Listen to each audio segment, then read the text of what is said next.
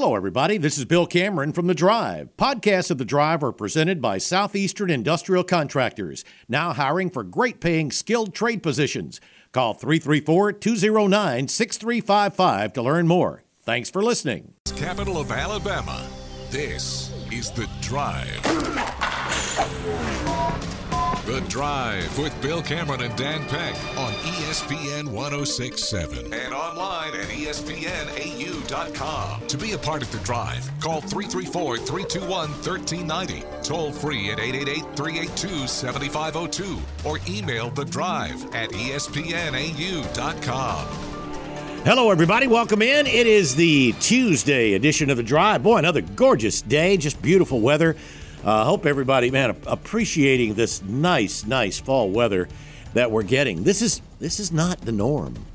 I mean, we've had a week or so of just really pleasant. I have not had to run heat nor air for more than a week, and that's amazing. Enjoy it while you can. Welcome in, everybody. The Tuesday Drive. Bill here in the studio. Dan is uh, going to be checking in with us, and he'll be heading over to the football practice viewing window as Auburn uh, getting ready to host Mississippi State, looking to pick up its first SEC win of the season. Auburn 0 4 in conference play after last week's 28 uh, 21 loss to Ole Miss. So I think Dan will check in with us before he heads into the viewing window. Uh, so we, we will hope to hear from him. Going to be a fun show today.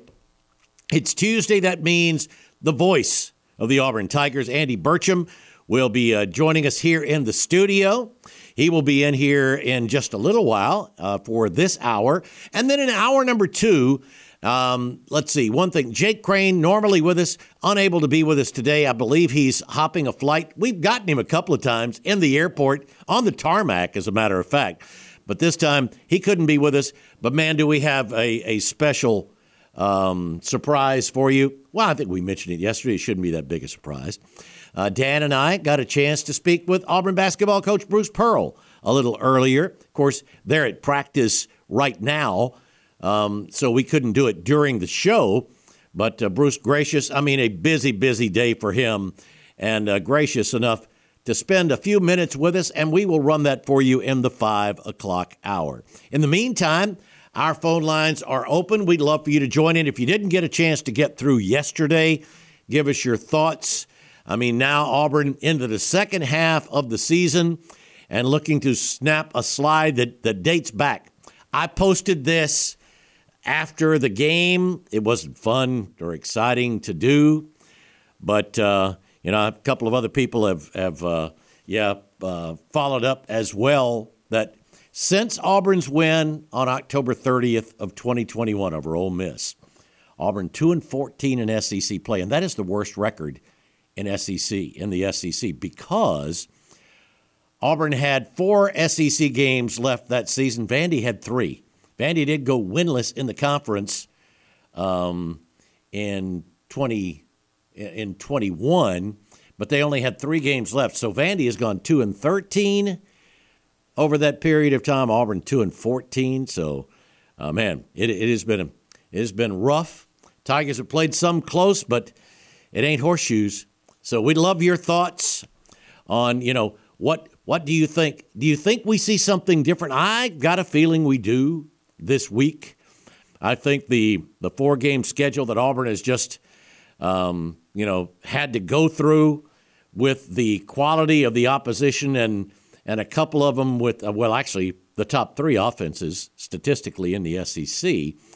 Um, Hugh Freeze made the decision, and he's talked about it throughout the year. And you could tell it wasn't something that he loved to do, but he made the decision to try to help the defense because of the lack of depth. Their defense has played well, but you look at it, and the, the defense has played very well through the first 50 or 60 snaps and then appears to wear down. And part of that is because of the lack of depth.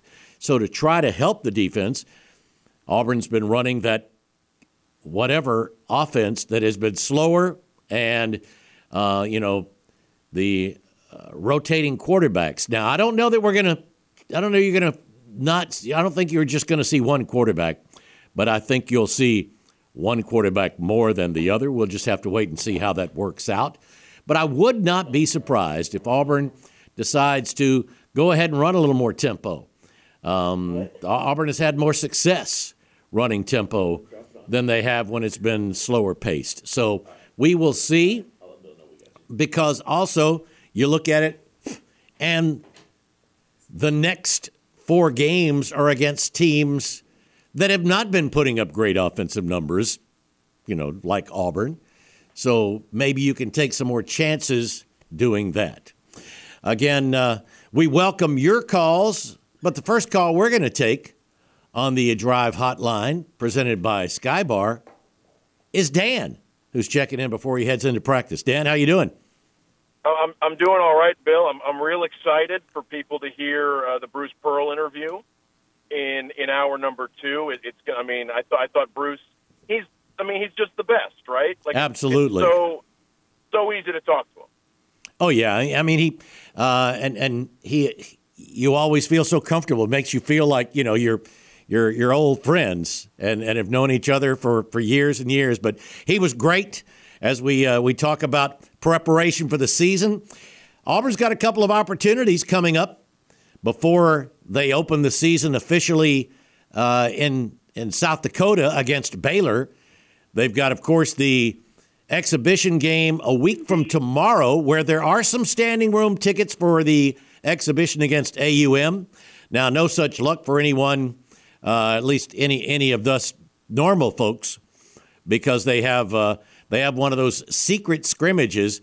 There seems to be an awful lot of information coming out on some some teams' secret scrimmages. Dan, I don't know anything about this uh, secret scrimmage you're talking about. No, I'm talking about from other schools. I mean, it's funny. I think the Tuscaloosa News posted a box score of Alabama's secret. That wasn't so the not so secret scrimmage.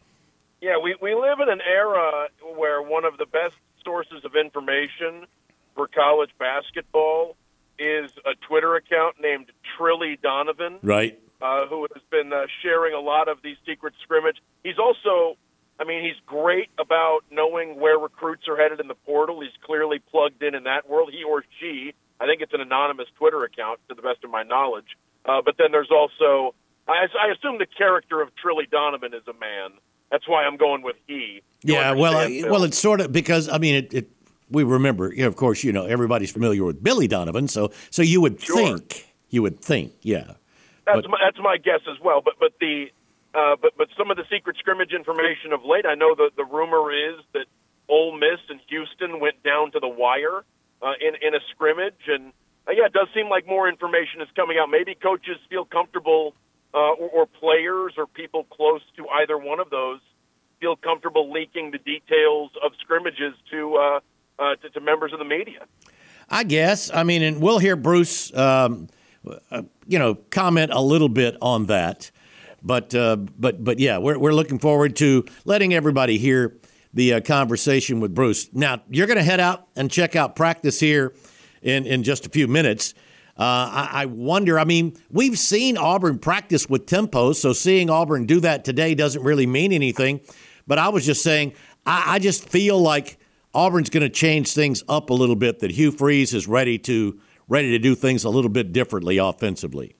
Well, I, I can't imagine that the plan against Ole Miss is you know that, that it that it looks it looks similar. Although may, maybe it will. You know what I mean? I, I just have to I have to think that it it we're reaching a point.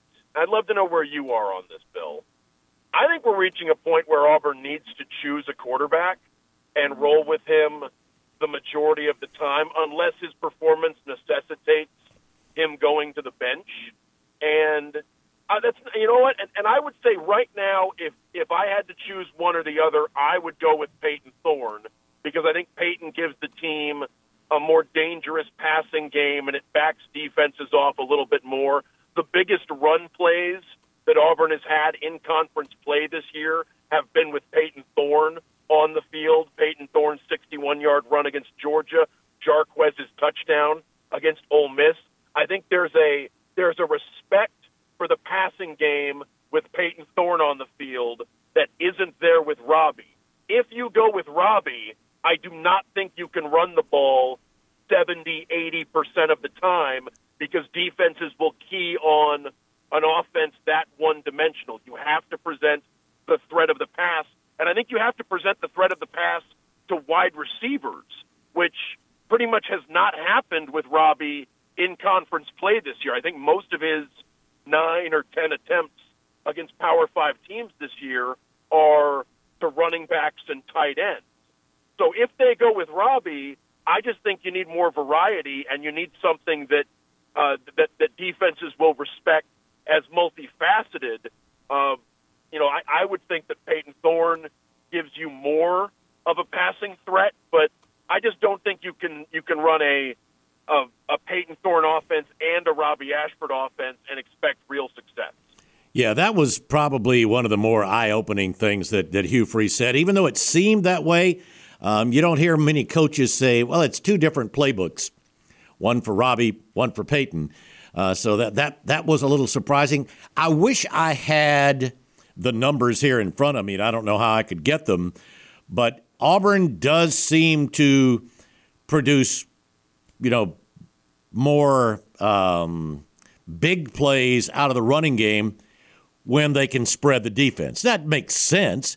But I mean, you think the more we lately we've seen Robbie more and more in that in that power heavy tight formation with with uh, two or three tight ends and you know everybody close close in to the um, to the center, and and that that draws the defense in closer as well. And Auburn hasn't been able to get outside that. So so yeah, we, we will see. But but yeah, so uh, so what's in the plan? What what are you looking for? Or are you just looking to see? You know, I mean, there's no telling. I guess um, you want to want to make sure guys are healthy a little bit. Still, still, you know, waiting to see if Ja'Varrius Johnson uh, is is going to be able to come back and and be any of anything of a factor at all. I saw he was listed as having played two snaps last week. I must have missed him because I didn't notice him on the field.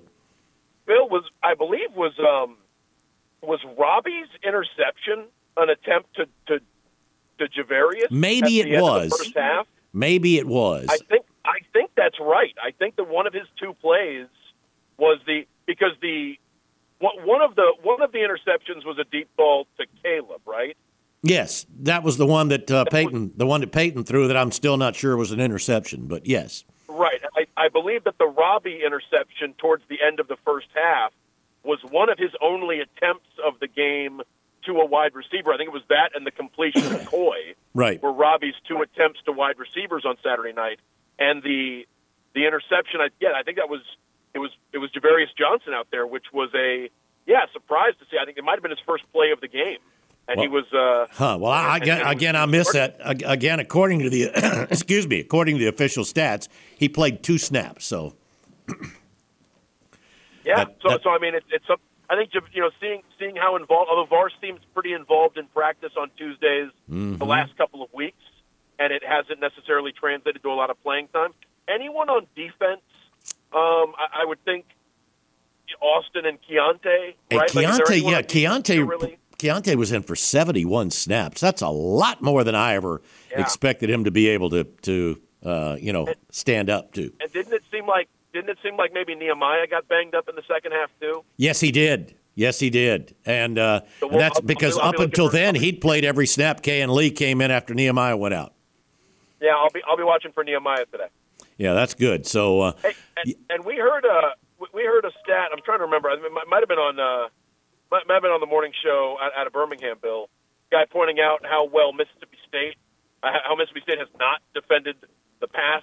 Oh my uh, goodness, well yeah, yeah. As a matter of fact, it was Matt Wyatt, the uh, uh, the the Prattville product, who was uh, who then played at Mississippi State, now part of their broadcast crew, talking about that for four straight games they allowed the opposition's quarterback to complete a career high percentage wise. Yeah, it just seems to me like again, not to harp on the quarterbacks, but I'm about to walk out there, and and, and I would say, Bill, like it, no matter which court, you know, I would encourage Auburn to go with a quarterback, you know, unless unless you have to go to the bench for a variety of reasons. But but plan on going with one quarterback, and whoever it is needs to throw the ball because Mississippi State has struggled to stop. Yes, they have. Uh, the air, and and it feels like an opportunity to maybe build some confidence and momentum with quarterbacks and receivers who, stop me if I'm wrong, Bill, desperately need confidence and momentum right now. Absolutely. This is the time to build it now. I mean, the schedule, this is the the opportunity. Everybody knew that the last four games would be very difficult. Of course, everybody was was was hoping that Auburn would be able to come. Well, all Auburn people were hoping that Auburn would be able to come out with um, you know a win or two, but they have the opportunities now, and they need they really really need to win this one. Lose this one at home, and it's a real uphill battle to try to get to 500 and being bowl eligible. Right, and, and the frustration only builds, you know, with, with within the program and, and all that stuff Right. that goes along with losing with seemingly a game that you, you feel like you feel like you have a real chance of winning. Hey, give my give my best to Andy Burcham, a world you know world class job he's doing this year, uh, and, and I'll, uh, I'll see you in hour number two. Sounds good, Dan. All right, we will get to our first break. Andy will be uh, joining us here in the studio uh, in just a little while. We'd love for you to join in as well. Let's go ahead and give you the info. We mentioned the Drive hotline presented by Skybar Cafe. That number, 334 321 1390. Or you can text us on the Drive text box, which is brought to you by Southeastern Industrial Contractors. And the uh, text number, 334 564 1840. We'll get to our first break. Come on in here on the Tuesday Drive. Attention large property owners and adventure seekers. With Bill Cameron and Dan Peck on ESPN 1067 and online at ESPNAU.com. To be a part of the drive, call 334 321 1390. Toll free at 888 382 7502 or email the drive at ESPNAU.com. And don't forget, text us on the Drive text box, 334 564 1840. Welcome back into the Tuesday Drive. Another beautiful afternoon. and we welcome in the voice of the Auburn Tigers, Andy Burcham. here in the Hello, hello. How you doing? Well, thank you. Gorgeous day. It really is. We have. I said it a while ago. We we've been blessed with something that we don't always. Those buttons don't work. They're, Okay. just- they're there. wondering. They look good. They do They used good. to. You remember when they used to work? I've I was never in this building. No, but this is the same board Oh, I don't that know. we had. Yeah, you're right. So yeah, you So remember. were they you just not they used- connected? that's right. okay. If you, I mean, Terry hasn't had. To, Terry's sort of busy. Well. I mean, I, I, I've been, I've been told if I wanted to wire them, they could probably do that, and it's like, well, I'll retire here before long. Maybe I can do that. They're good looking cough buttons. Well, they are. They really are. Um, but uh, we were we were talking, and, and Dan was was saying, you know, that confidence is just something. It's it's hard to imagine. I mean, with the struggles Auburn Auburn's had offensively, that they have a lot of confidence. Boy, it would be good if Auburn could get off to a a quick start and and you know do a couple of things offensively. I don't know how easy that's going to be. Mississippi State looks like they're getting better defensively. I agree. I mean, when you go to Arkansas, and I listen, I know that Arkansas just fired its offensive coordinator, but that was an Arkansas team that had the preseason All SEC quarterback on it. Mm-hmm. And when you go there and you score seven points and still win, and hold Arkansas to three, uh, you and, can. and, and it wasn't because of weather. no, no, no, no. It was a beautiful day in I mean there Fayetteville. there have been some there have been some nasty Yes. nasty weather in Fayetteville at 1993, as a matter Oh of fact. yes, But yes, State's offense, and, and they are led right in the middle of that offense with their linebackers. Mm-hmm. Jett Johnson and Nathaniel Watson are absolute studs. isn't isn't Watson from Maplesville? uh, he Um, is. Yes, Watson's from Maplesville. I remember his name from Yeah. a few years ago. He's a grad student. Yes. And Johnson's from Tupelo. Uh, Johnson a year ago led the SEC with 115 tackles. He has 77 this year. Watson, the SEC Player of the Week, has 71 tackles this season, and he's averaging 10 tackles a game. So th- they are led by those two guys in the middle of the, those linebackers. But talking with both Robbie Ashford and Payton Thorne today, they both talked about how big and long State is, especially in the back, in the secondary, uh, and independent of each other. Huh. In talking with both of them today, but they both Well, that's something same thing to obviously that film uh, has been drilled into them on film. Exactly. Well, I mean, their corners, their starting corners, uh, DeCarlos Nicholson is 6'3", DeCameron Richardson is 6'2", Wow, that which is is unusual that is a lot of for length. corners. Uh, they have a center in Corey Ellington that's 6'3", and then the other two, Marcus Banks and Sean Preston, are both six foot.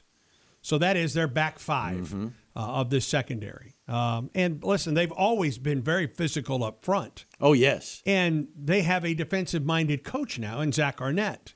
I think that's one of the reasons that we're seeing a different style offense for Will Rogers if he plays on Saturday and this team. So th- I think they're much more defensive minded, even though Arnett was part of the program a year ago and took over, of course, when Mike Leach passed away. But I think this is much more of a defensive minded team than it was under Mike Leach. yeah, it's something along the lines of what we were talking about, what we've heard from from Coach Freeze, Yeah. as you know, trying to protect the defense. And when you're, I'm sure, when you're a defensive coach, you're you don't want your guys out there just getting worn out, and they're trying to uh, make that change. Matt, uh, um, um, excuse me, I, I was thinking, yeah, Matt Wyatt. I was talking about a while ago. I heard him talking about the Mississippi State pass defense. You're talking about their size, but they had a stretch of four straight games where they gave up, uh, where the where the opponent completed over 70 and a couple of times over 80 percent of their passes. So uh, I wonder if they're playing loose. They or- are they are tenth in the league in pass defense at 237 yards a game. They are eighth in rushing defense at 127 yards per ball game. They're better at stopping the run than they are the pass, in spite of the length Mm-hmm. Right. that, the two Auburn quarterbacks. But we're also talking about an Auburn passing attack that is dead last in the Southeastern Conference. They've got to be looking their chops coming in here Saturday. Yeah, this is a game where where Auburn's got to Auburn's got to find a way to at least have them not just be overplaying and knowing that they don't have to worry about the pass. And and State comes in. They've won two in a row against Auburn. The game here two years ago was shocking. It was it was mind It, numbing. it, it could not have changed quicker and more complete You're absolutely right. from the start of that game almost to the end of the second quarter. But Auburn gave up that touchdown Just at the end of before the second half. quarter. Yep. And then it was completely state. What was it, the rest of 35 the game. straight? And I don't think Auburn. I don't think Bryan Harsin's team ever recovered from that game. no, you're right. You're absolutely right. Auburn was six and two, Had- ranked had- ranked in the top fifteen. Had, had one at Arkansas, had one at home against Ole Miss, although you were like, "Mm," still won the game. Right. And then lost that game, and boy, it just went downhill from there and continued until he was done at Auburn. And then a year ago, Auburn, Mississippi State was Cadillac's first game as the interim head coach. Mm-hmm. And Auburn goes and falls, what, 24 to 6, comes back, forces overtime, still has a chance to win the game and loses that game in overtime. So the, the last two games for Auburn against State, you know, both have been rather close games. Both times Auburn's had chances. oh yes, But Auburn has come away with losses in both of the last two games against State. And now they have them here for the 2:30 game on Saturday, and uh, boy, that just uh, I hope Auburn is healthy. You just ha- have to be a little concerned when you know when when you're on a slide like this, just of confidence Well, and you know in- just in- being able to feel sure that you can get things done. I do think Connor Lew will get the start at center. Uh, We talked with him. We talked with him today. He basically said he's starting, or at least that is. Mm-hmm. yeah, well, Hugh said yesterday it was doubtful. Yeah, Avery was doubtful. Avery. I- I think Auburn is a little more healthy because we saw Keionte Scott and Austin Keys both play and play well. You saw Keionte and- play a and- lot. And both are now listed as starters. If you notice the depth chart, Right. both are now listed as starters for Saturday. I feel better about the defense this week than I did going into last week because we still didn't know if Keionte and or Austin would even play. I haven't week. haven't looked at the depth chart for today. Is Nehemiah still listed as a starter? Because I was a little worried. You know, he he went down. I, I uh, believe and- he's still listed as the starter. Okay. Yes. Hopefully, you know, hopefully he's good to go as well. Right. So I, I feel I I feel better about this Auburn defense going in. Now, what quarterback are you going to see? Right. And Will Rogers got off to such a slow start with the change of offense. Right. He looked like he was getting more comfortable before he went down with the injury. He went down with the injury, and apparently it was a it was a collarbone. He did not play last week. Mm-hmm. Mike Wright, who transferred to state from Vanderbilt. Remember, he was Vandy's. He was one of Vandy's representatives a, a year ago Yeah. at media days. Uh, he went eight of twelve for eighty-five yards, a touchdown, and a pick last week against Arkansas. That that's Pretty but efficient. that's all I they thought. needed. right? You know, I mean, he kind they kind of managed the game, and their Mm-hmm. defense was supreme against Arkansas. So, do you get Will Rogers, who has been very good against Auburn in his career? Granted, it was in the Mike Leach offense of the last two years. The guy still has astounding numbers No kidding. At Mississippi State. Astounding numbers. So do you get do you get Will Rogers or do you get Mike Wright? You've got to- I don't. You, you've you got to be ready prepared for for both. both. Yep. Absolutely, no question. Yeah, this is a uh, this this appears to be boy an, uh, an old time, old school, you know, defensive rock'em sock'em type game. But I mean, it, it is to a certain degree, Bill. But you look at the stats, and they're loaded at wide receiver. They list tight ends on their depth chart. Neither tight end even has a catch. Mm-hmm. I don't even know if they have a target. uh, they're blockers. right? when they're in the game. They have not thrown to their tight end for a completion this season. It is all of the the, the wide receivers, and they throw a good bit to Jacorius Marks, uh, Jo'quavious Marks out of the backfield as well. Yeah, they're, now they're one thing that it seems like for years you could count on. Mississippi State's going to have they're going to have a big line, Right. and they're going to have some powerful backs. And their line is very experienced. Johnson at left tackle, 22 starts. J- Jones at left guard, making his 20th start. Cole Smith at center, making his 35th start. Stephen Losoya III at right guard, his 31st start. Hmm. And Cameron Jones, their right tackle, is making his 39th consecutive start. Wow, so they've all been starting Very for a, this is a couple of years plus. Well, into their third years. I mean, Losoya has transferred in from Middle Tennessee, so some of his starts came Mm-hmm. playing for Middle Tennessee, but they've all been starters for a long time up front for Mississippi State. yeah, challenge for the Auburn defensive In- front. indeed. And we still have not seen this Auburn defensive front other than other than Marcus Harris put consistent pressure in the backfield. Right. Uh, you still have to bring somebody for the most part to do that. All right. Continue to do that against Mississippi State this week. I'll tell you what, to me, the one guy that has kind of started to emerge, and I'm not sure many of us thought that he would this much, is Marcus Harris in the middle. He has been fun to watch. He really His has. His stats in the middle of Auburn's line, and that's not a that's not a spot where you get Numbers, tons no. of tackles behind the line of scrimmage and sacks. But that's what Marcus Harris is doing for Auburn. He's also he's so versatile. I mean, I see him sometimes though lined up at end. I mean, he's he's a guy that can You're play right. No, you're right. multiple spots and play them all very well. Seven and a half tackles for loss and four sacks, and he leads Auburn in both categories. And of course, he's listed as a defensive tackle. Yeah. I like watching him play ball. No question. Andy Burcham with me here in the studio. We'll get to our bottom of the hour break. Hey, we'd love for you to join in 334 321 1390 as we continue here with the Tuesday Drive. Peck on ESPN 1067 and online at ESPNAU.com. To be a part of the drive, call 334 321 1390. Toll free at 888 382 7502 or email the drive at ESPNAU.com. Welcome back into the drive here on this Tuesday afternoon. Bill, Andy Burcham, got Drew at the controls, and we have Terry on the phone. Hey, Terry. Hey, good afternoon, Bill. Hello, Andy. Hello, Terry.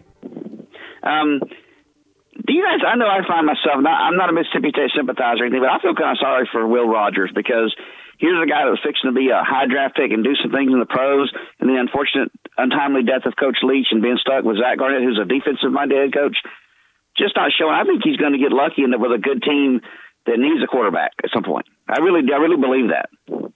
Sort of interesting. I mean, last year he he definitely could have gone last year, but um, the word was the the scouting reports were that he wouldn't be drafted very high, if at all. So I mean, maybe he felt he needed to come back and, and try to prove something with an offense. A lot of times that that Mike Leach type offense, um, quarterbacks get they don't get credit because it's the system is what is what a lot of folks will think. So I think that Will wanted to come back and and figure that it would be a little bit of a different offense and show what he could do. And now, of course, he's dealing with an injury. Well, it's definitely more of a pro set offense, which is mm-hmm. I'm not not sure it's in his wheelhouse, but hey, it's more for what he's going to be in the NFL if he makes the NFL. I thought he had a better ratings had, but quite honestly, um, Andy, as far as the defense goes, I I don't worry about the defense at all. I worry about the offense uh, because uh, can can they score enough points? I don't I don't know if Mississippi State like offensively. They do I think we lost Terry. Terry, if you get a chance, give us a call yeah. back. Uh, listen, I, I, the the concern all season has been the offense. Sure. Um, now, I I think we probably talked a little more defense the last three games because coming into this one, you were facing the top three offensive teams in the SEC at that time: Georgia at LSU and Ole Miss. I thought Auburn did yeoman's work against both Georgia and Ole Miss. Both mm-hmm. of those mm-hmm. games were at Jordan Hare the LSU game got away from Auburn, and and in the second half, Auburn just didn't have an answer for that LSU offense when they scored four touchdowns on four drives right. and, and and put that game away. Um, so, but at at some point, the offense has to to improve. Auburn, and and and, and if there was one, if there was a ray of of hope coming out of last week, it was Jarquez. No question. 90, 91 yards. He, he looked 50, like Jarquez yeah, he did. Hunter. And for whatever reason you can pick that, that he hasn't been the, that Jarquez, whether it was the off-season stuff and it just took him a while or he looks like he's been hobbled a little bit. Mm-hmm. Um, but, but he looked like Jarquez last week. If we continue to see that kind of Jarquez Hunter, that will help Auburn's offense, whatever form it is, whatever quarterback right. it is. Auburn just needs they they need to find ways to be able to put together a few first downs. I mean, that's the thing. It's it's been there've been too many three and outs, regardless of you know who's been under or no, it shouldn't say under center, who's been behind center. There've been too many three and outs. Auburn needs to be able to sustain some. They have talent at uh, running back that you know when you're only getting 50 or 60 snaps a game People wonder, well, why didn't so and so get the ball more? Well, you have to be out there for more plays. Um, I mean, nobody got an inordinate number of snaps last week, but you've got to be getting first downs to get more snaps. Let me go back to, to Terry's first question with regard to Will Rogers in the NFL. And I, I'm not saying he won't be a good quarterback in the NFL, but he he, he has 11, he almost has 12,000 yards mm-hmm. passing yards with 1,264 completions. He's averaging about 9.4 yards per completion. Dink, dink, dink, dink. Yeah. it's, it's very and effective. I, exactly. I'm not saying that that should work against him, but it may. Right. With regard Scouts to want to see can you game. get the ball down the field? Can you zip it right. into the tight windows? Now, he also has 92 touchdowns. Yeah, really? I don't care how how long that is. That's 92 touchdowns. Yeah, that's uh, that's that's that's a lot more than most most teams all time leaders ever had. I mean, he's up there in the all time records 15, of the Southeastern Conference. He has 15 300 plus yard games in his career as a quarterback at Miss. I mean, his numbers are unbelievable, and that included 38 straight starts until last week. Mm-hmm. Yeah, uh, we will see if he's back. I uh, I heard I mentioned Matt Wyatt a little while ago heard him talking, and he didn't seem to have any idea whether I, Will would play well, or not. And I listened to Zach Arnett yesterday. He was pretty tight-lipped about. He did not commit one well, way. There's no the reason other. to say, sure. even if they know. Sure, they they want Auburn to prepare for two different quarterbacks this week. I think we have Terry back with us. Sorry about that, Terry. I don't know what happened. We just uh, lost um, you in mid-conversation. Uh, my cell phone died. That's not oh. y'all's fault. That's I forgot to charge it last night. Technology is not perfect, especially when there's human error involved. Yep. But I just, I, Andy, I was just saying that, that you know I seen every team run up and down the field on on LSU this year, and Auburn struggled to get to 18 points and didn't get to 300 yards offense against that team. So the offensive side of the ball is what I'm worried about. I guess I'm the pessimistic fan there. And, I, and Ole Miss ain't no world beater on defense either. No, I understand. I understand what you're saying, and I, I think it will. I'm not sure that this offense is going to ever get to the point we thought it would mm-hmm. this season but it must Be, get and, and, better than it has yes, been. Agreed. But I also think we we had high expectations because of the head coach and because of Philip Montgomery and what they had done with offenses in the past. And and it's And what it's so gonna- much easier than taking the numbers that someone has at different places Yeah. and go now they'll do them here. Uh, it didn't And- didn't work that way. And I do think that we're going to see this in the future. It just may not be this Mm-hmm. season. So I understand and what you're truth be saying, known about, Terry. we're right where we said we were going to be. We had a chance to win four in a row, and and we can make our season by beating Alabama if we can bar the horseshoe they have stuck up their rear end. Um, you know, the, the, and that- don't tell me that seven to five. Hugh Freeze goes seven to five his first year. That's a, a very successful first year, no question. No question and at all. and you got to like the way you sort of like the way recruiting. You got to win this one to do that, though. I think Yes, you, you, got to know, win. It's, Oh, it's no, the no, biggest this- game of the year because it's the next one. This is enormous. This is an enormous game on Saturday. Right. Appreciate it, guys. Y'all take care. Appreciate the call, Terry. Glad you got a little charge back into the phone there. JT, you're up next. Go ahead. Hey, good afternoon, Bill and Andy. Hey, JT. Hey, hadn't said that in a long time. um, I just uh, started listening, and y'all may have already touched on this, but um, Andy, this question's for you. Have, have they not tried to uh, utilize the Jackson kid? He's a big kid.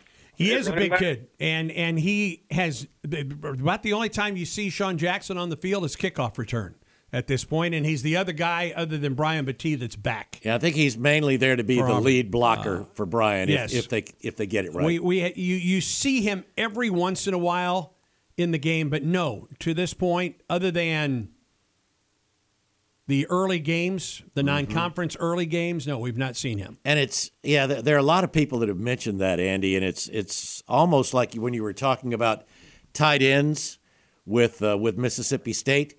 Sean's not a fullback, but he's more that fullback type body that people think, well, just why not just line him up at fullback? Well, one of the reasons is you're not under center. Uh, so it it it is interesting though. I mean, because we heard that he was really tough to tackle in short yardage during the fall practices. I've I've seen him in some practices, and he is he's not an easy guy to bring down. I think he has some some positives for Auburn. I just think he's playing in a in a room where you've got a Jarquez Hunter, Brian Battie, and you know How long till we see Damari Alston now? That's I don't know. It's a something good that, question. that Yeah. didn't get asked of Coach Freeze. yeah. Yeah. Well, I, I'll I'll just say this real quick and I'll hang up. But I I was just it'd be nice if you had a short yardage situation where you were third and one and you needed you had to get the first down, put him in and let him bulldoze his way through the line. You know, he's you know I'm just saying. Sure. But, Auburn, Auburn, hey, is, guys. Auburn is seven of fifteen. Thank on you, fourth, JT. Yeah, Auburn is seven of fifteen on fourth downs this year. Auburn needs to be better than that Yeah, on fourth down. yeah. Ole Miss came in twelve for sixteen and was what two for three again. Right. So, uh, what? Hey, what do you think? Somebody asked this the other day. Um, I know it used to be against the rules. Is the is the is the push that the Eagles do is that illegal in college any, anymore? I don't know if it is. I don't see people doing it, but you wonder about that. I mean, that used to be illegal. Well, I mean, you you remember USC Notre Dame? That's that was where it came to a head. Yes. With what Matt Leinart is. That's how long ago that's been. Um, so I don't know. I don't have an answer for you. I just I just wonder. I mean, because I haven't seen anybody trying that in college. Yeah. On uh, on the fourth and shorts. All right, um, we'll get to our final break of hour number one. One more. We yeah. did see something a little bit different on Auburn's second touchdown the other night. The second running touchdown, Jarquez. Oh, the direct snap. Exactly. With where where Thorne lines up as the quarterback and then goes to the wide receiver spot in the set. That that was new. And, And- that worked. And yes. it did work. Yes. Yeah, I liked that. I did too. All right, we'll get to that final break. Still time for you to join in. 334 321 1390 here on the Tuesday Drive. The Drive with Bill Cameron and Dan Peck on ESPN 1067 and online at ESPNAU.com. To be a part of The Drive, call 334 321 1390. Toll free at 888 382 7502 or email us at The Drive at ESPNAU.com. Welcome back into the drive. Final segment of hour number one. Final segment with the voice of the Auburn Tigers, Andy Burcham, here in the studio. And let's get back to the phones. The drive hotline, sponsored by Skybar Cafe, 334 321 1390. And Jones is up next. Hey, Jones. Hey, Bill and Andy, how are you? Hello, Jones. How are you today? Great. Andy, uh, question for you before I go on to my point. Is Auburn the only stadium in college football that has the play by play guy not on the 50 yard line? Uh, they're the only ones that I know of right now where we're in the corner. Uh, we're not necessarily on the 50, but we're on the sidelines. I mean, I, I can tell it, it. It bothers me. Does it bother you to be in that position? It's it makes it It's a disadvantage. It makes it tougher, sure.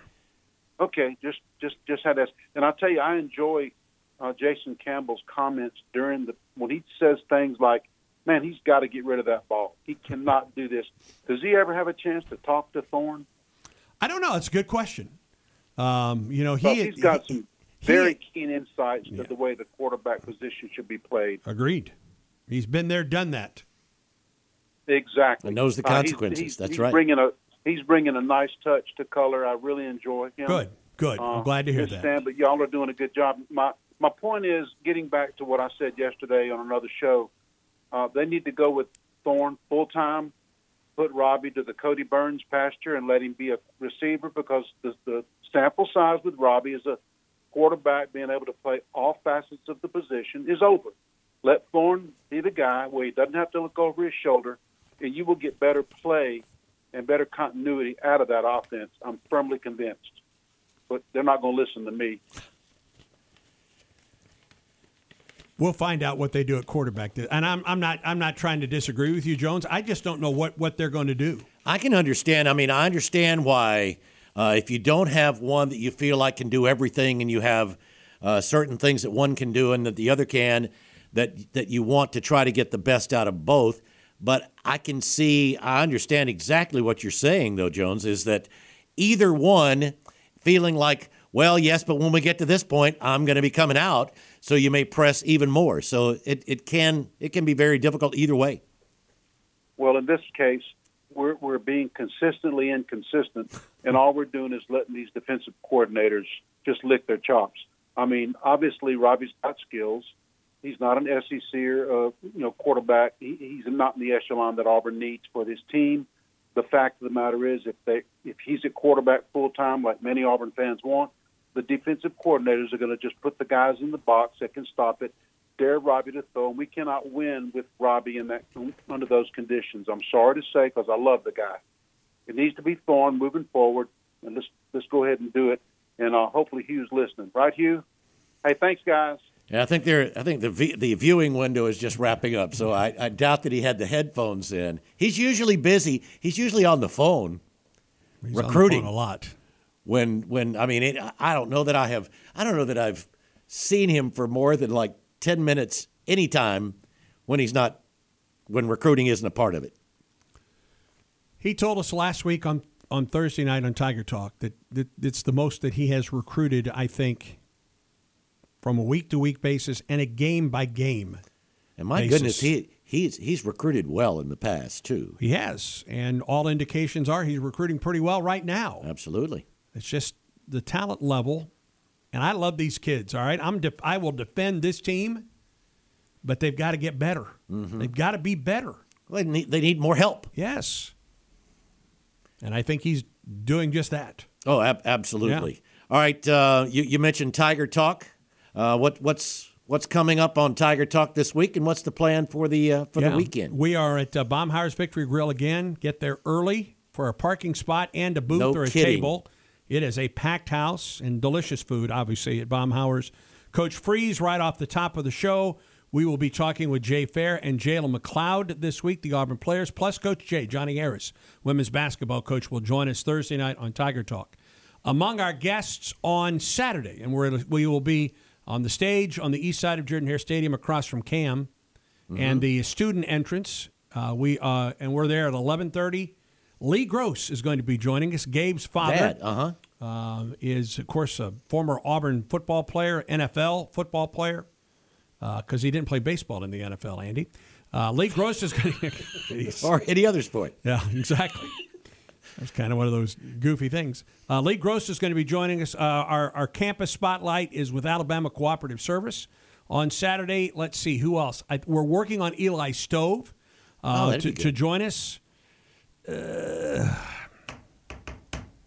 It will be it will it will be an entertaining show. Always is entertaining and Uh, informative. Yes, we are. We're almost full, and and sometimes we go till Friday before we have a full show.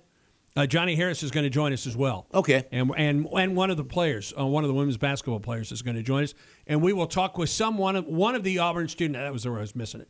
One of the student athletes with On to Victory basketball. Oh, okay. Uh, so one of the basketball players who's part of On to Victory at Auburn will be joining us as well on the stage. Always great, Andy. It Thank really you. always uh, great to have you back in My the studio too. My pleasure. All right, we are halfway done. Again, we have uh, an interview with Bruce Pearl coming up in hour Ooh, number I can't two. wait for that. Dan will be back and give us his thoughts on the football viewing window and more of your phone calls in hour number two.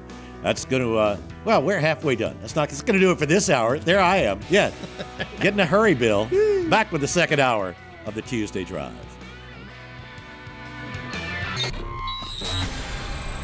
Live from Auburn, the sports capital of Alabama, this is The Drive.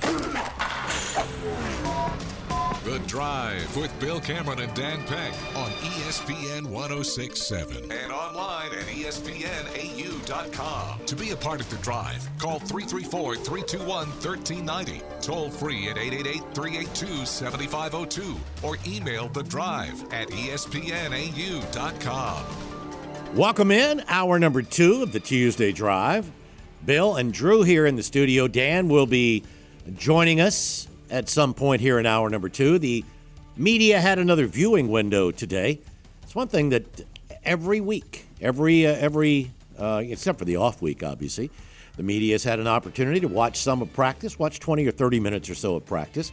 We'll get Dan's thoughts and analysis of what he saw over there at practice as the Tigers look to bounce back from that 28-21 loss to Ole Miss and now take on Mississippi State this Saturday over at Jordan Hare Stadium, a 2:30 kick on the SEC network, and uh, um, we'll get uh, we'll get we'll get Dan's thoughts on that. Want to let you know we also have an interview. Dan and I were fortunate to be able to spend a little time with Auburn basketball coach Bruce Pearl this morning. We will run that for you at the bottom of the hour. That's normally where we have Jake Crain, but Jake hopping a plane to somewhere and unavailable this afternoon. So that opens up a nice window and absolutely thrilled to uh, be able to fill that with uh, about a 15, 20 minute interview with Bruce Pearl.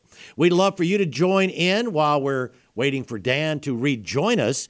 Anything on your mind in the world of sports where we have half the World Series set as the Texas Rangers last night just jumped all over the Astros and one was 11-4 the final? Or 11-3 uh, yeah. I mean I, I quite frankly once it got to 10-2 I, I decided i could catch up on a few other things last night. But uh, a very different series. I don't know that we've ever seen a seven game series in which the home team did not win one game because that's the way it went the, remember, the Rangers won the first two in Houston, felt like they're going to go home and wrap that thing up in Arlington, and then lost all three in Arlington. And you had to feel like, well, uh, here we go. The Astros, the defending world champs, are going to be back. And no, uh, Texas wins them both, including in a decisive fashion last night. So the Rangers in the World Series, we will have the sixth straight different world champion. This will be six teams in six years to win the World Series. On the other side, game seven tonight in Philadelphia. That series for the first five games went with the home team. Um, no, it was the first four games because the Phillies, the Phils won game five in Arizona to stop that. And now the Diamondbacks are hoping that they can keep the trend going. They want it to be the first four home team, the last three road team, because the Diamondbacks come back and win last night 5 1. Um, excellent performance by Merrill Kelly last night. And tonight it is a rematch of your game three starters with the Ranger Suarez for the homestanding Phillies, Brandon Pfaadt, the rookie who pitched so well um, for the Diamondbacks here in Game Seven. Of course, short leash. This is everybody who you know can throw will be available for Game Seven tonight, as the winner there will take on the Rangers in the 2023 World Series. Love to hear from you. Anything you want to talk about if you didn't get a chance to get your thoughts in about the Auburn Ole Miss game, your thoughts about Auburn, Mississippi State. I have not had a chance to hear uh, some of the interviews from today, players made available, including both Payton Thorne and Robbie Ashford. So I think that's interesting. I think that tells you a little bit about what Hugh Freeze and the coaching staff feels about their two guys. They can send them out there. If you're worried about, um, you know, one of them complaining about the other or playing time, you wouldn't send, you wouldn't send one or maybe either of them out there. But both of them met with the media earlier today. We'll have to wait and see. It's just from a couple of the comments that I read. Doesn't seem like there's going to be a complete change or a shift to one guy getting almost all of the snaps. Both of them still talking about the packages that they've been working on and looking to get better at doing what they've been called on to do. So we'll see. I know that's probably not that's probably not what a lot of fans wanted to hear. The you know, regardless of which side you're you're pulling for, which quarterback you think should be the one out there getting the bulk of the playing time. Still sounds like we're going to see them split. And by the way, this past week against Ole Miss was the closest it's been as far as even number of snaps between the two. All right, the number to get you through to the drive, love for you to join in on the uh, the drive hotline presented by Skybar, and that number is 334 321 1390. You can also text us on the drive text box, brought to you by Southeastern Industrial Contractors, and that number is 334 564 1840. Let's, uh, we'll go ahead and get to the phone, and Alan gets us started this hour. Hey, Alan. Hey, Bill. Um, listen, I don't know if I believe the um, the reasoning behind uh, the coaches oh changes on offense due to, to defense. I mean, they gave up 14 points right off the bat against Ole Miss. They weren't tired. That was just bad defense. You're right. Early on, well, Ole, Ole Miss is an explosive offense, and they, yeah. yeah. they hit some big plays right off the bat. You're right. First and, two series. And then LSU, they were fresh. They gave up 17 points again. That's just bad defense. That's not being tired, not being worn down by the offense. I I don't know. I mean, I know I know it's true, but I, I don't think he can use Ole Miss as as a as a reason as, for for that. I mean, I know they were tired, but they didn't score anymore. Oh no, no. Uh, but but I think the feeling is if they if they just took chances and were um, were three and out in less than a minute. Yeah. That it would be more, it would be more possessions. I think what they're trying to do is limit possessions. Now, one of the things uh, I, I, mentioned this last week. My younger son had asked me, um, you know, why not? Why don't you? Why don't you just go out with the same personnel and run the clock. But that's one of the things that Hugh Freeze talked about yesterday. He likes substituting personnel. When you do that, then the defense gets a chance to sub, so it sort of uh, hurts that effect. And I guess maybe they don't feel confident enough in 11 guys to keep them out there for a sustained period of time. Huh. Oh, well, I mean, uh... it's a struggle, no question about yeah. it. Yeah. All right. All right. Thanks.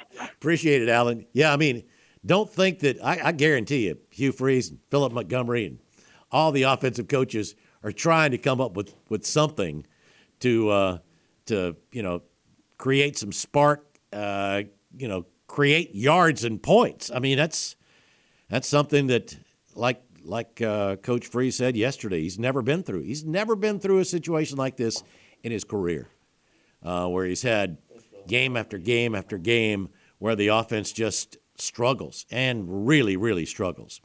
Back to the phone we go, and John is up next. Hey, John. Hey, Bill. Uh, I was going to say, uh, last year uh, Robbie was a serviceable quarterback. He wasn't Joe Montana or anything, but he was, you know, he threw to uh, Shenker was John Shamel Shammy Shenker was wide open and set the uh, career record for uh, receptions, I believe. And uh, mm-hmm. so I don't understand why, why they were reluctant to let Robbie throw at all. Well, it sure yeah, it sure appears that they that there's there's not a whole lot of comfort in him throwing uh, downfield much, except for deep passes. I mean, it, it's uh, it's pretty much been tight ends or uh, flares to the backs, with the exception of a couple of deep passes. And regardless, if you want to go uh, slow or tempo, I, I do believe that uh, we need to quit the hokey pokey with the quarterback. I believe that does uh, affect the the rhythm with all the players. It's got and, to. So but that's just, I mean, but like I said, uh, Robbie was a serviceable quarterback last year. I mean, you can go back and watch the film. Like I said, he wasn't making all the throws, but he was capable of making the uh, five, ten, fifteen yard intermediate throws. So I, I just don't don't understand why they're reluctant to. Uh, I don't know. And you you can have the same mess next year if you don't pick a quarterback. You're going to go back. Well, they both coming back, right? They both can, absolutely. So that's just kicking the can down the road. Yeah, you would think that uh, it would be beneficial to all to uh, to to just decide on one and stick with it. So, uh, when is the exhibition? The the basketball ne- that, with AU on next Wednesday. They've Next got Wednesday. they've got that they've got one of those secret scrimmages, and Bruce sort of laughed about that when we uh, when I mentioned that to him today. But yeah, the the exhibition's next Wednesday, and there's some uh, there's some tickets available. No, I've got a pair. All right, So- good deal. Yeah, I do too. All right, thank you. Appreciate the call, John. 334 321 1390. Who we have next? Matt. Matt is up next. Hey, Matt. Hey, um, just going to add my two cents to the game. I tried to call in yesterday. A lot of folks calling in, I suppose, but Mm-hmm. didn't get to listen to it all. But um, my feeling is, you know, I think the coaches see what we maybe at practice, and I, I happen to disagree with the, the previous caller. We had a really good view of what Robbie Ashford could do last year, and he had a couple of good games and had a couple of big plays. But I, I, think going into this year, we all sort of knew that he was not going to be, or probably unless he made a big jump, uh, the quarterback. But this is to me what seven and five looks like. Six and six. We knew going in it was going to be hard. We got a coaching staff that didn't recruit half the players, and a lot of them transfers that were not getting playing time elsewhere or playing at a lower level. And um, you know, this is what Florida State went through. They're after three years doing better. Same with Oklahoma. We're just going to have to, uh, you know, we got now. Said, having said that, the real pressure is now because we've if they don't win three or of four of the next games, then there really will will be some head scratching because we should be favored in those games. Yep. We have the equal or better talent in those games. And it starts And- this Saturday. I mean, Auburn's a touchdown favorite this Saturday. It's at home. Uh, you, you know, you don't know if Will Rogers is going to be able to go for Mississippi State. If you lose this one, it's hard to have confidence you're going to win. You know, any conference games. Right, and you know our defense has stepped up. I know you know we're giving up some points, but still, um, the, the next few games we should be able, hopefully, win 24-14 or maybe get a defensive score, but or an, uh, some type of of extra points on special teams. But anyway, I, I know everybody's upset. At least they're playing hard. At least the- coaches are identifying that where problems are. I just think. Uh, you know, the talent is at the point where it's going to take a couple of years to get there. That's my two cents. Thanks for taking my call. Appreciate the call, Matt. We're, and I don't know that we talked about this on the air, but just uh, talking um, off the air with with uh, some folks that that that cover Auburn and just uh, some some people that have followed Auburn for a lo- for football for a long time. There there are a couple of things to consider. I mean, uh, and and maybe a little surprising to folks that Robbie Ashford, I believe Dan was looking this. Dan was checking this earlier. I think Robbie's longest run in conference play is around 11 or 12 yards. And it's because when he's in, defenses key so much on him. Um, that is why where a, a running back could come in really handy, but it makes it more difficult. Like like Matt was saying, um, I mean, with Robbie, you're gonna need, there needs to be the threat of a pass or something to be able to allow him the freedom to be able to create plays with his legs.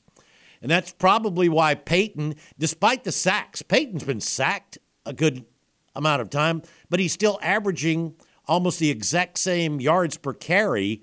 And remember, in college football, sacks count against rushing, they don't count against passing. Or my goodness, what Auburn's passing numbers be. I mean, they're they're bad, bad as it is. But just think what they'd be if sacks came off. But Payton is averaging almost as much per carry and has multiple runs longer than Robbie's longest have been, and it's because there's more concern about the pass, even though it hasn't been an outstanding passing game. So those are the things that are concerns. There needs to be, you know, the ability for Payton to move when when he's in there. He needs to be able to throw, but he needs to be able to complete his passes. But when Robbie's in, there hasn't been, and that's why, you know, a couple of callers ago, uh, the caller was saying um, that John was saying, you know, Robbie needs to throw it more, and I, I don't disagree with either one of those. If Robbie's going to be the quarterback, he needs to throw it. If Payton's going to be the quarterback, then I think they need to go up tempo. But you know, we're not making the calls. All right, Dan should be joining in in just a little while. We need to get to our first break. Don't forget, coming up the bottom of the hour, our interview with Bruce Pearl as we continue here on the Tuesday Drive. Hi, this is Jessica Ventiere, Lee County District Attorney. Hundreds of car break ins were reported across Lee County last year. Live with Bill Cameron and Dan Peck on ESPN 1067. Online at ESPNAU.com. To be a part of the drive, call 334 321 1390. Toll free at 888 382 7502 or email the drive at ESPNAU.com. Welcome back into the drive, 19 minutes after 5 o'clock here on this Tuesday afternoon. Dan on his way said he's a couple of minutes out. He did text in uh, updating and correcting, yeah, that uh, Robbie had an 18 yard touchdown run against Georgia. Of course, that's uh, the same game that uh, Payton had a 61 yard run, right? But yeah, Robbie's longest run's 18.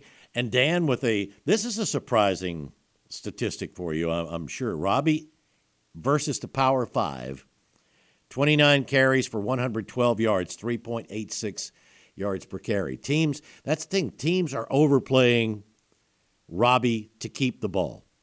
So you have to do some other things. There has to be something off of that. That has to free somebody up. There should be, you know, someone either a receiver or another guy that could get the ball and be able to create something if Robbie's, you know, uh, if and when Robbie's in the ball game. All right, 334 321 1390. Again, Dan should be in in a few minutes. And then at the bottom of the hour, we have an interview with Auburn coach, Auburn basketball coach Bruce Pearl, whose Tigers will play, yes, an exhibition next Wednesday against AUM. You ticket holders, season ticket holders, should have gotten your tickets a couple of weeks ago. Uh, that, uh, that, that should be in your package there. It is next Wednesday. There are some standing room tickets available, and saw that there are a few standing room tickets available for some of the other non conference games. Uh, so Alabama State, Alabama A&M. Um, there are a few games, not many. So you probably should go to the um, the Auburn Athletics website or, or aubtix.com and see if you can pick up tickets if you're looking for tickets to any of those games because everything else is sold out. So, yeah, our interview with uh, Bruce Pearl coming up. The media viewing window done, and uh, we'll, we'll get Dan's thoughts on that. I thought it was interesting reading some of the comments from Payton Thorne and Robbie Ashford earlier today. And we've had some people talking about, you know, Payton's uh, lack of emotion or something at times. I think interesting in uh, Brian Matthews' who, of course, was on with us yesterday, in his story about Payton and Robbie, pointing out, and uh, uh, I'll, read you a couple of quotes from Payton Thorne. He said, uh, uh quote, I feel like being an older guy, I've had practice uh, at being able to respond when things aren't going great. It's not always going to be calm, though. Some guys think that they you have to respond the right way, and that's just being level headed at all times. He says, but sometimes enough's enough, and guys need to hear it. So there's an element of that too. It's not always just, hey, nice play, just this, this, and this. At some point, enough's enough, and we're either going to change it or we're not. That's part of that too. So uh, we, will see. Uh, but I thought it was uh, thought it was pretty interesting that both Payton and Robbie met with the media today. All right, Dan's on his way in. While we uh, wait for him to show up, let's get back to the drive hotline. And Rain Man is up next. Hey, Rain Man. Hey, man, how's it going on this sunny, not at all rainy day? Man, it is. Uh, yeah, it is a beautiful day. When people say, how, how do you live in the South and all that heat in the summer, I say, because we get October. Uh, it's, well, this is a longer October. We're getting nicer weather than for a longer period of time that I'm used to. Oh, it's uh, it's it's, uh, it's unusually pleasant. Oh say. yes. What's on your mind, Rain Man? Well, I, I- you know, I keep saying uh, I don't I don't get to watch a lot of the games. I have to listen to them, and then I go back and try to catch them, uh, replays or uh, you know highlights. And so I haven't seen a whole lot of the offense. But something I noticed in my observation the day is that when uh, Robbie is in the game, it seems that everybody knows he's going to run the ball. And we do a lot of motions. We bring a, a sweep motion, or we shift the running back out, or we bring somebody, you know, in, in a motion from somewhere else. And when Payton's in the game, we line up, we get in formation, and we're there for seven or eight seconds, without shifting or moving anybody, with the defense standing right there ready to defend us uh, before we snap the ball. And I didn't go to college and study football, and I'm not a PhD in footballology or uh, offensive strategery, but it's always been my understanding that the reason you bring a guy in motion is you watch how the defense reacts, and that tells you if they're in zone or if they're in man. Is that, is that not traditionally accurate? That that is true. That is accurate. Yes. And it seems to me that you have one quarterback who's throwing the ball and the other one who never throws the ball, only runs the ball.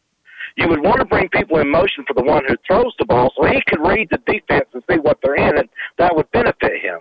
And it seems to me, just on observation, we're almost the exact opposite. Seems like a lot of things. Yeah, it seems like a lot of things don't don't track the way they normally do. You're you're right. You're right. It- Rain it's, very confusing to me. Why are we not motioning guys when we're going to have the passing quarterback in? Uh, you know, we're not we're motion guys. We got the running quarterback in. He don't need motion. He, he he's going to run the football. Apparently, everybody on the defensive side of the ball knows that, right? Well, I mean, maybe the think, and again, uh, this is just this is me guessing. Maybe the thinking is they think that the motion man's going to get the ball, but that hasn't happened very often. It hasn't. And like I said, maybe if we motioned the man when we had the other quarterback in, we could trick him a little bit. You know, you, you put the same personnel in and you run the same plays, and then you switch personnel and you run different plays, and then you switch back to the first personnel and you go back to the first set of plays. You become incredibly predictable in both personnel groupings. Yes, and Auburn is nowhere near talented enough to be predictable so that the defense knows what's coming. No, you're right. Uh, it, it seems we got to find a better identity to what we're doing on offense between one of these two quarterbacks and actually do something useful with them. Nick Marshall used to run this offense, and occasionally he would fake the handoff, roll out to the left, and then throw the ball. Yeah, well, that's what I was just saying. I mean, if Robbie's going to be the quarterback, he's going to have to throw it. Payton's going to have to be the good at it, quarterback. They're going to have to do do something to to speed things up. Yes, I agree with Yeah. you 100%.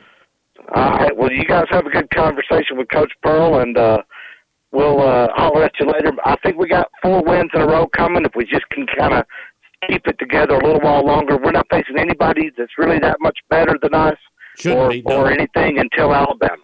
I agree with you there, Rain Man. Hey, good All right, call. you guys have a good one. Appreciate it. Yep, Dan uh, is is walking about to walk into the studio right now, so we will get his thoughts here. We got a few minutes before we get to our bottom of the hour break. Uh, yeah, what Ray Rayman said makes makes complete sense. Auburn has has been. It, it appears that defenses have a really really good idea what's coming, de- depending on who's in. That's one of the things we talked about back in the in the uh, preseason that you don't want to have. Uh, you don't want to telegraph what, what you're doing. I mean, such as the double pass last week, which uh, what wasn't much of a surprise, and Auburn seems to have done that a little bit too much, a little too much, uh, uh, just obvious. Now we'll see. They the quality of the competition definitely uh, steps down for the next few ball games. Now that's not a knock against Mississippi State, but let's State, Vandy, Arkansas, and New Mexico State are not anywhere near any of Texas A&M, Georgia, LSU, or Ole Miss. So this is Auburn's opportunity to um, to see if they can iron things out and, and build a little confidence as they head down the stretch and, you know, try to build a little momentum on the field. 334 321 1390. That's the drive hotline. Dan Peck making it in from the from the practice field. Uh, Dan, any anything that uh, caught your eye over there? I feel like I'm only going to do a couple of minutes, then we're going to throw to the Bruce interview in the next segment. So Uh, well, we are going to do it to Bruce, but I mean, But you know, I've been working hard we, today, though. We You've can, been seeing it. oh, it. I know you have. You've been you, seeing it. We- you, you've been you put in longer hours than I've ever seen you put in during right, a day. Right, to get this Bruce interview. I, again, shout out to uh, Marlene and everybody in the Auburn Athletic Department for helping get us Bruce Pearl. Thrilled that he's able to, uh, uh, that, we're, that we're able to get an exclusive interview uh, with him that we're going to run in the next segment. And yeah, hope, hope to hear uh, more from Bruce in the coming uh, weeks and months here on ESPN 1067. You know, however we. Uh, However, we make it happen, but it's really cool. Yeah, to, it's uh, tough for us, obviously, because they practice while we're on the air most of the time. So, But two weeks before Auburn Baylor and uh, with Auburn AUM next week, yeah, we're, Mhm. we're going to get to talk to uh, you know we're going to get to, to play you some of what Bruce had to say. As for the practice, as for the viewing window, uh, Nehemiah Pritchett looks great. You know that was something. oh, we that's good. Yeah, we right were. I. I was asking Andy about that. Um, and I would I would say it doesn't. n- nothing looks all that different. I remarked to to to, uh, to to one of the beat writers at the practice. Just like last week, it, it feels like they're preparing to throw the ball. Like if I if I had to guess based on what we get to see in the viewing window, Well, we, we talked about Mississippi State struggles defensively against the pass. But I would have I would have guessed that last week too, and then, and then Auburn went an entire quarter without a pass attempt, trying to play very cautious and very conservative football. I just think, and here here's one difference though, against Ole Miss. Let me know what you think of this theory, Bill.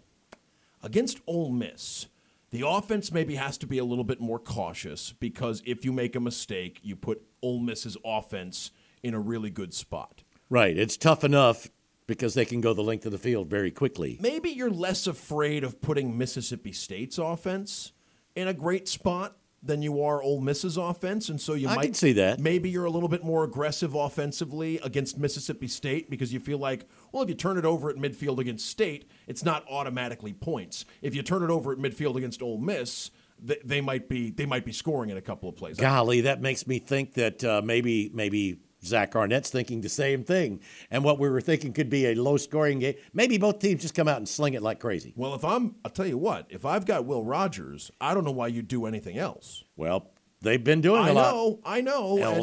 Now, if it's Mike Wright, like that's a that's a different kind of quarterback, Mhm. and he's someone who's an incredibly effective runner. I remember Mike Wright from Media Days last year uh, had the he had some sort of like jewel encrusted uh, ant, and it was on, on as a as a as a button on his suit, and he talked about how this this particular kind of ant had it was like this he, he could he could lift 11 times its own body weight and he picked it because he felt like he was lifting up his his teammates by Carrying his team? Well, by being there at media days, he was he was representing the Vanderbilt offense that year, and, and thought you know that that was sort of the mentality all the players needed to have was that they need to be you know stronger than I don't know. He, he, he said it better than I did, uh, but he's a he's a good player, but not necessarily an air raid, Right. Uh, not an air raid type. And if uh, if, you have if you have somebody like uh, if you, if we'll see what happens with Rogers and, and Will Wright, uh, or with uh, Rogers and Mike Wright. I I was saying to somebody earlier today, Bill, it feels like you, you don't want college football to become a thing where you say, oh, that guy made a mistake by finishing his career at his alma mater. Like, what was he thinking? If there's anyone you'd say that about, I mean, isn't I mean, doesn't it feel like Will Rogers had opportunities had he left in the Mhm. portal after the season to play? It's hard. Yeah, it, it is. It's hard to criticize someone who loves the school that he chose out of high school. Yeah, it just it seems And like stays. The, you know the the the grass. I, look and and kudos to him for sticking it out at his you know at, at a school where he's been playing Mm-hmm. for the last couple of years. Um, I guess it's unfortunate that he's not having the kind of season that you'd hope someone would have in their in their final go round at a school where they've put in that kind of service. Uh, because I think he's a quarterback who, like, given the right situation around him, I think he's good enough to have a team in the top ten or the top twenty-five. Is that? Do you think I'm maybe overstating? I don't how know. I don't. That's one thing we don't know yet, and that's one of the reasons I think why NFL scouts went. They're a little skeptical because his passes, he throws so many short passes. Yeah. He hasn't been called on, and we don't know if it's because he's not as good at it. But to throw the ball 15 to 25 yards downfield. I'd have loved to see him on like a talented Big 12 team Mm-hmm. to see what he could do against maybe offenses that don't have Mississippi State's kind of battling on uphill against SEC defenses uh, more often than not. But yeah, that, that's a uh, you know I, if if Auburn gets more aggressive offensively, regardless of who's playing quarterback, I think you could have you could have more points. You could also have more sacks and turnovers. You could make it more of a roller Mhm. coaster. Is the risk worth the reward? That's I Uh, mean, I- maybe maybe we uh, you know maybe we see something different Saturday. Stay tuned. All right. Speaking of stay tuned, uh, stick around because when we come back, our interview with Auburn basketball coach Bruce Pearl here on the Tuesday Drive.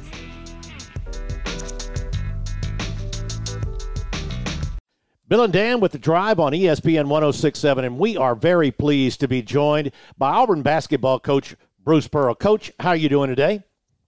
Bill, Dan, I'm doing great, and it's great to be with you talking some Auburn basketball. Oh, absolutely. We're about to get down to it. You've got a couple of opportunities now to see your guys against someone other than yourselves with the uh, with the AUM exhibition next Wednesday and the secret scrimmage against Furman coming up before you head to the Black Hills.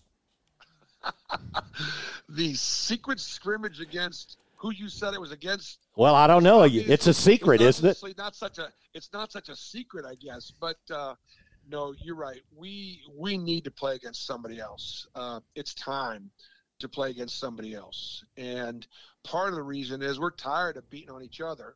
Uh, we know each other's tendencies so well; it's hard to run our stuff. Um, and we need to go up against some other people that do things differently just to really get exposed and to see where we're at, uh, to see what's good, to see what's bad, see what's ugly. And then, like you said, can we in the next week to 10 days prior to opening up with Baylor make the adjustments that we need to make uh, to be able to start winning basketball games right away? Coach, I imagine it's been a, a different offseason uh, because last year you had a lot of returning players at guard. This year you've been working in some new faces. Fans want to know how's the point guard battle, if you feel comfortable describing it as a battle. I know you, you stress competition, but I think folks want to know, you know, how, are how are things shaping up at point guard this year? No, I think it's a great question, and I also think that by even using that frame, it gives me a chance to talk about something that I absolutely haven't talked about, and that is this: there is great competition every position, and I'll even take point guard specifically. Um, you know, Tre Donaldson uh, returned to try to be our starting point guard. He is a tremendous multi-sport athlete. I mean, Tre Donaldson's a great baseball player. He's a great football player. He's a great basketball player. He's a great kid. And he wants to start really bad. He wants to be the leader on his team. And he certainly is going to be one of our leaders. Um, and yet, he has gone out of his way teaching, educating, molding, talking, encouraging, supporting Aden Holloway every single day so that Aden can learn the system and understand the system while he's trying to beat him out to be the starter. And it's just an incredible thing that you don't see many different places in life that you see sometimes on a sports team. And that's really been the case at a number of different positions on our team. Now, I hope that helps us be a great team. I hope it's something that God's going to bless and, and, and, and can help lead us to victory. But I am so proud. And Aden coming in wasn't even was was not expecting it, but saw it and was blown away by it. And you know what? Now Aden, when he is in that situation as a returning point guard, he has an opportunity to have learned so much from what Tre ha- has done, and that's taking place at almost every position. Coach, uh, speaking of competition, Chaney has uh, Chaney Johnson has talked about Jaylin sort of doing the same thing, and and you have such uh, such depth now at multiple positions. I know you've talked about and been asked time and time again. Well, are you ready to announce your starters? You have so many different opportunities to see different lineups, and that's what the next couple of couple of ball games before you open the regular season is going to give you the opportunity. Yeah, it, it is, and and and part of it's going to be you know who's going to start and who's going to finish, and then um, and what combinations of players are better together and why. Um, and and so, you know, some of that is some of that is is something that we've got to you know we'll come to you know through the through this competition uh, and come to it you know pretty quick. Right now, I feel pretty good about 11 guys that are on our roster um, and um, having the opportunity to be able to contribute and play. Uh, AD would be the 12th guy, and and he has done a great job in practice helping Johni and Dylan and all of our frontline guys get better. He's really athletic. He's got a chance to be a really good player for us uh, if we get an injury or down the road. But right now, uh, I feel good about about uh, about 11 guys being able to play right away. And of those 11, four of them are, are seniors. You got a couple of graduate students, a lot of experience, especially there in the front court. Well, the front court is is very experienced. Uh, you know, Dylan Cardwell and Johni Broome at five. Uh, you know, they uh, I think together, uh, is there a chance that they could be the best center in the SEC? We'll see. You know, Dylan has got great ability to rebound and defend, block shots, and guard multiple positions, and he's phenomenal in the air, finishing. Um, and Johni, he's got that old school back to the basket game. They're, he's Johni's an outstanding passer. Dylan's become a pretty good passer, and uh, they're both physical and they're both got some experience. So, you know, together they're going to be a factor. Chaney Johnson and Jaylin Williams are going to play that four spot, and they're both uh, they're both really really good. They're they're they're, they're athletic. Uh, they can shoot the ball. They can put the ball on the floor. Um, you know, we're, we're, we're, we're better in the front line, you know, right now this year. Um, you know, we're going to miss Allen Flanigan's toughness and his physicality. The way Al was playing towards the end of his uh, season last year was so, so good. And, um, um, um, but I, I, I, Chris Moore um, is is playing the best basketball of his career. His physicality, his toughness, um, you know, his experience, and then Chad Baker. Um, he's got what you call it. He's got a lot of it. He knows the game. He understands the game. He's got a great feel for the game. He's got passion for the game. He can shoot it. He can put it on the floor. He can pass it. He's got long arms. He could be, you know, could be a factor. Hopefully, defensively, he's got to improve a little bit. But uh, and then Lior Berman, you know, as a as a fifth year senior, you know, guy that can shoot the ball and got a physicality to him and toughness. And I mean, we've got we've got we've got, you know, like I said 11 strong and KD Johnson and, and Denver Jones at the two spot. Those guys can both score. They can both defend. They're both athletic. Um, and, um, you know, we'll see. We'll just see. And, and listen, it's not where you start, it's where you finish. So we'll see where we're at pretty soon. And then the bottom line is because this team is so new, this team has a lot of room to grow and improve. Coach, the, the transfer portal is is bigger than ever. The marketplace for coaches looking for talent in the offseason seems to be larger than ever before. I'd love to know what was it about Denver Jones, Chaney Johnson, and Chad Baker Mazara that made them the right fit of all the players out there in the transfer portal to come to Auburn? Well, I mean, I think the fact that both Chaney and uh, Denver had Alabama ties, um, that was huge. You know, local kids that grew up – at a time when they saw Auburn basketball become nationally competitive, and probably in the back of their minds or their heart of hearts, you know, would love to have played for Auburn at some point, uh, and Auburn basketball at some point. You know, not many kids in the state of Alabama grew grew up wanting to play Auburn basketball. Maybe during Charles Barkley's era, or maybe during Chris Porter's era. But certainly during Jabari Smith and Walker Kessler and Jared Harper's era, there are kids that are growing up in Alabama wanting to play at Auburn, and and those two kids are are one of them. And then Chad Baker, you know, was a guy that wasn't heavily recruited, but I give my staff um, and I give us credit for studying. And, and and really, we did the same thing with Denver. We did the same thing with Chaney. We studied their their games and studied their movements and studied their analytics and just felt like and determined that they're going to be good players at this level. Now we're going to find out whether we were right. Now we were right about Walker Kessler, KD Johnson. We were right about Zep Jasper and, and, and Wendell Green. We were right about Johni Broome. Those have been the, the, the transfers that we brought in the last couple of years. And let's see if we're right about these guys. And pig, uh, piggybacking off Dan's question and your answer there, I mean, recruiting is so much different than it was just a few years ago with the transfer portal now. You don't see uh, development developmental type players recruited as much, signed as much out of high school. No, you know what? Uh, teams are trying to get old and stay old. Um, and and and you're right. There's a difference between an 18 year old freshman and a 22 22 year old man.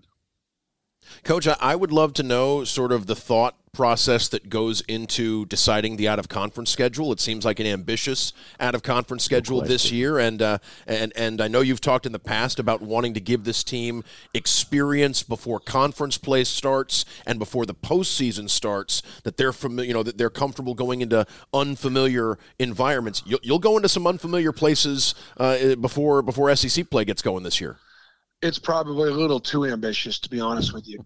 Um, and but part of it is trying to stay nationally relevant. You know i don't get on espn one of the early games unless i go to south dakota and play baylor. Um, nobody wanted to play notre dame in new york because it's like a home game for the fighting irish uh, in new york city. Um, you know uh, usc is a great opponent and uh, you know indiana um, you know just you know it's just but and then playing some of the, the teams that we play um, you know, it's just, it's about believing in your kids and uh, knowing that if you if you play this kind of non-conference schedule, I think the the the history of the NCAA tournament has been that you're going to be rewarded uh, by the committee with opportunity to play, and they they recognize teams that dodge the bullet, and they recognize teams that try to schedule tough, and and and, and they've always rewarded it. As long as as long as you win enough games and it'll be challenged to win as many games perhaps as we have in the non-conference in years past. Um, but it is still all about you know winning enough and keeping our confidence, uh, even though we could have a few setbacks uh, as we as we get through this thing, um, and preparing us for the SEC season from the uh, from the few times we've had an opportunity to see since you guys are practicing a lot of the time while while we're on the air this looks like a much improved shooting team. Is your major concern still defense as you head into the season?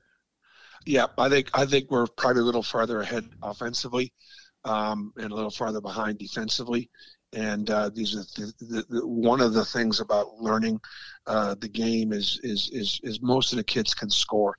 It's just what separates the kids is the ones that can defend.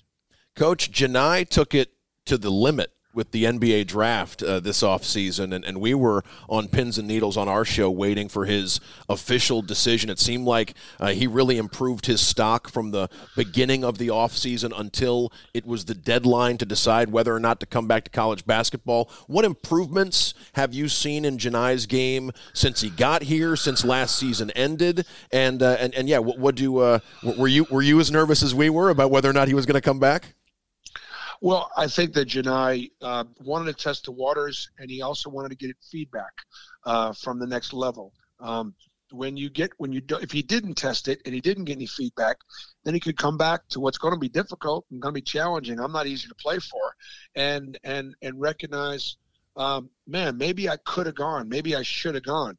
Uh, he got information that he was close, but he wasn't want to get was not going to get drafted where he wanted to go, and so therefore it, it made the decision to come back, go to school, stay in the weight room, work on your game.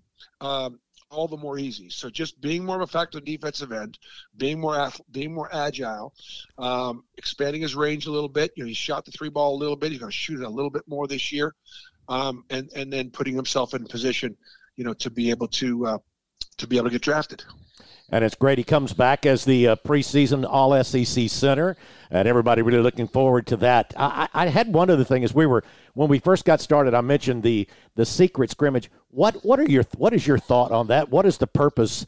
Of nobody's supposed to know what what happened in the. In, in well, the, it just it just allows you the nobody's supposed to know thing so sort of allows you to schedule you know who you want to schedule um, it's early you're not a you're not you're not um, held responsible for it. You win, you lose. It doesn't go on your record. Let you work on different things. Uh, let you work on different alignments. Let you experiment.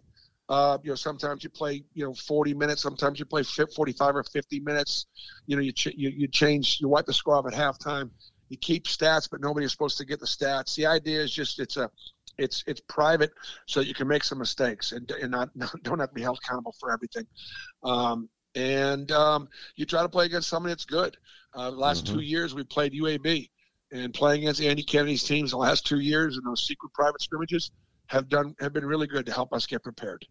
Coach, I really enjoy the way you and your assistant coaches and your players support the other Auburn programs as uh, as publicly as you do, including uh, Coach Harris's uh, women's basketball team, which has their season starting soon. I'd, I'd love to know more about your relationship with Coach Freeze, uh, you know, the new new Auburn head football coach in his first year, and, and, and sort of uh, how you've, uh, you know, whether or not you already yep. knew him and, and how you've uh, come to know him better as, as Auburn you know, coaches I, these last few months. I knew Hugh, first of all, as a fan just watched his career and watched what he done and watched you know what a brilliant mind he had and and he won big time at some really hard places and then I got to know him a little bit through Coach Malzahn because he and Gus were really good friends. And Gus was our coach, and Gus and I were really good friends. And um, I also, uh, my son Stephen, got to know Hugh a little bit, um, and and through that same relationship. And I always kind of appreciated the way Hugh treated Stephen and the respect and the, their, their own personal relationship. Um, and so then when you know when John Cohen was looking for you know looking for a new football coach, uh, you know we had we had a little insight, we had a relationship there, and got to know each other a little bit through the process, and I knew how badly he wanted to be at Auburn, and and I knew what a great fit he would be at Auburn. Um, and I know how hard he's working to try to have this team still be a part of the resurrection of Auburn football. And he's going to get it done. And he would very, very much like for this team to be a part of the kickstart a little bit as to what's going to happen in the future. It's going to happen in the future. Um, there's no question about that. A great man, great family man, uh, really, really loves the kids. Um, he's about discipline, um, and it's about he's he's got he's got some old school in him which I really like about him. Um, he's honest, um, and, and and he knows what he needs to do. I don't think there's anybody out there more qualified for this job right now. Um, and he inherited a, a, a really, really, really, really uh, difficult situation. One of the most difficult first years for for any coach to ever come into the SEC and and and he's and you know he's got us where we're competitive, and I know he'd like to try to finish the season off um, in, in, the right way. And there's no question that uh, Bruce Pearl can relate to everything he was just saying that's about ex- that. Expert analysis ab- is ab- what that's called. Absolutely, Coach. See where there are, there are a few standing room only tickets for AUM and uh, some of the a few of the non-conference games. So we'd encourage folks to go ahead and and uh, snap those up. We really appreciate you spending a little bit of time with us here on the on the show this afternoon. Man, it's great to be with you guys. You guys do a phenomenal job it's great to have you guys part of our team, and and uh, I think people will really enjoy uh, the effort, and energy this team is going to pro- uh, provide, um, and uh, we'll see if it's uh, good enough to win. And this is the first season we're going to have Auburn men's basketball on Wings 94.3 here locally in the area. We are thrilled to be carrying uh, games for you and your team, Coach. I appreciate you guys. War Eagle. Take care.